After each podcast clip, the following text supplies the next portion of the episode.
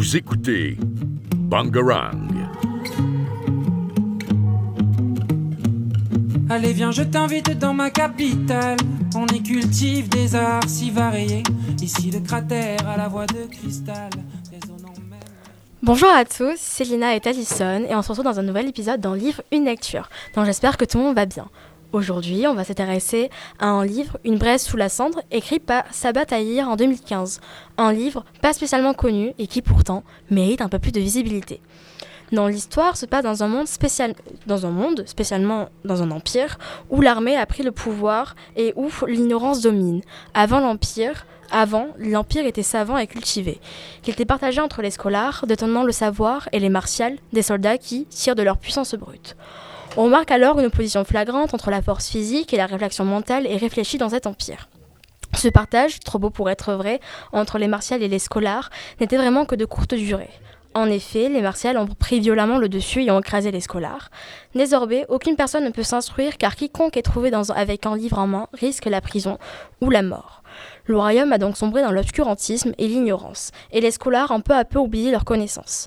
Laïa, notre petit protagoniste, est une scolaire âgée de seulement 16 ans, qui voit sa famille assassinée car son frère, qui détenait un carnet mystérieux, est accusé de trahison.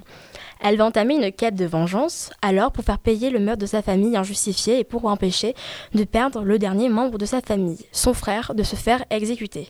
Elle va rejoindre la résistance dans laquelle celle-ci va dans laquelle celle-ci va l'envoyer en mission d'espionnage dans la célèbre école militaire de Blackcliff, où elle devient très rapidement l'esclave de la directrice. Mais d'un autre côté, Elias est un jeune martial de 20 ans et fils de la fameuse directrice. Il est le potentiel futur empereur, mais souhaite par-dessus tout échapper à son destin. Laïa est une esclave et Elias un soldat. Pourtant, aucun des deux n'est libre, alors les deux réalisent rapidement que leurs destinées sont étroitement liées, et que leur choix pourrait bien changer le sort même de l'Empire. On va quand même éviter d'en dire trop et exposer euh, nos avis. Non, personnellement, j'ai vraiment adoré ce livre qui, pour moi, mérite beaucoup plus de visibilité et de reconnaissance. Il y a le parfait mélange entre la dystopie et la fantaisie qui rend indirectement le livre plus intéressant et captivant. De plus, l'univers est inspiré de la romantique, qui est vraiment un sujet que j'apprécie tout particulièrement. C'était donc- normal que j'ai pris un plaisir à le lire. Les personnages sont bien écrits, à part peut-être Laïa qui fait parfois preuve d'une certaine immaturité. Ils sont pas creux, et pour moi, dans un œuvre, que ce soit un film, une série ou un livre, l'écriture et la profondeur des personnages euh, est un élément fondateur pour l'appréciation d'une œuvre. Surtout qu'on voit deux points de vue qui, quand on creuse un peu plus, souhaitent tous les deux la liberté, même s'ils ne sont pas issus de la même catégorie, scolaire et martiale. Donc, euh, en tout cas, si vous aimez le mélange de dystopie ou de fantasy, euh, cette rencontre entre... Alors, excusez-moi. Alors, en tout cas, si vous aimez le mélange de dystopie ou fantasy, cette rencontre entre Game of Thrones et Hunger Games, c'est vraiment fait pour vous. Donc, je te laisse euh, continuer. Alors pour moi, ça a été un gros coup de cœur, donc euh, merci Lina pour la recommandation. Alors dès le début, je trouve qu'on est vraiment pris dans l'intrigue, hein, vraiment, genre euh, l'histoire est incroyable dès le début. Et on se retrouve très vite aussi plongé dans cet univers, comme l'a dit Lina, qui est à la fois dystopique et fantaisiste. Donc je pense que personnellement, c'est le, point qui m'a le plus euh, plu.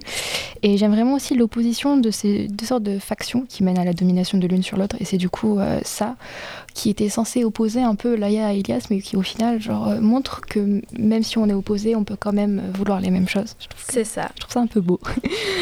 Euh, J'ai aussi apprécié le personnage principal, Laïa, mais c'est vrai que comme toi, un peu genre, je l'ai trouvé euh, parfois un peu enfantine et euh, ça m'a un peu énervée. Mais Oui. euh, ça va, elle, elle était très- quand même très bien. Et je trouve que c'est pas aussi la seule personnage qui est quand même très bien écrite. hein. Je pense que tous les personnages sont vraiment très bien faits. Voilà, voilà.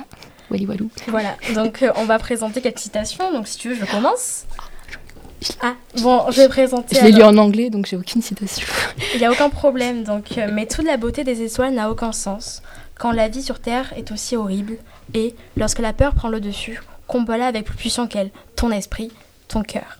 Donc je vous remercie de nous avoir écoutés, et sur ce, je vous souhaite une agréable journée ou soirée. Adieu. Vous écoutez Bangarang. Allez viens je t'invite dans ma capitale. On y cultive des arts si variés. Ici le cratère à la voix de cristal. Résonnant